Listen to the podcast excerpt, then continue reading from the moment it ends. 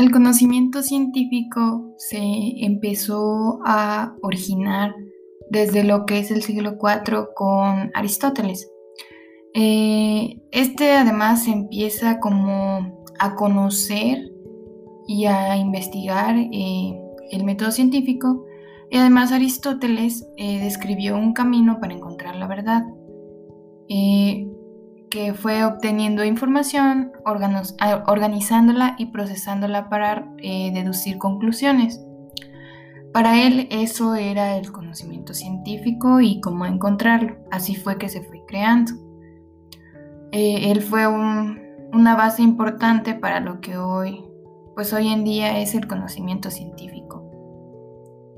Eh, a través de la historia este ha influido de diversas maneras.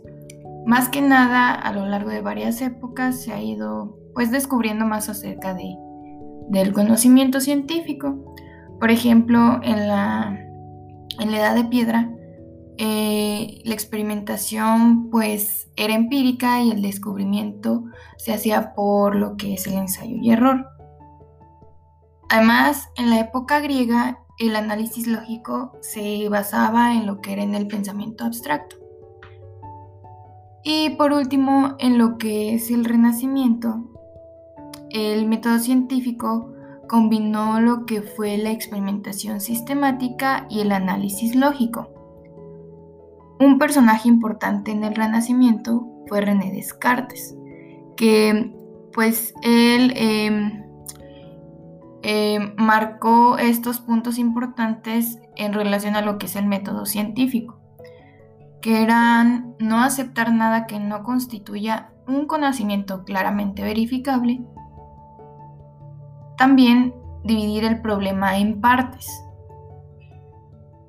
Otro punto sería proceder de lo sencillo a lo complejo, aspirar a ser tan complejo como sea posible y bueno, generalizar además. Y bueno, la importancia de este conocimiento científico para la medicina es que gracias al conocimiento científico y su evolución ha favorecido en tantos ámbitos de la medicina. Por ejemplo, en lo que es la prevención, con lo que hoy tenemos que son las vacunas, eh, la promoción de la salud, el cuidado del ambiente, eh, el control de la natalidad, lo que es también la vigilancia de los embarazos y nutrición que está pues un poco ligado a la natalidad. Además de que hoy en día también realizamos más ejercicio, consumimos menos alcohol y también tabaco.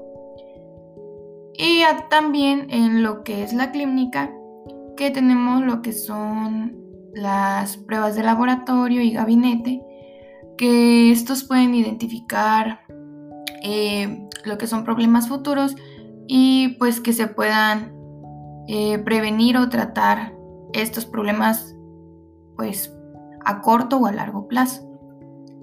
También mitigar el dolor con lo que son analgésicos y bueno, en general elevar la calidad de vida. Además que también pues hoy en día hay una mejor rehabilitación de los pacientes con lo que sería un reacondicionamiento físico eh, programado. En general, em, el conocimiento científico favoreció de gran manera la medicina porque pues es el que fundamentó las bases para el conocimiento y la medicina que conocemos actualmente hoy en día.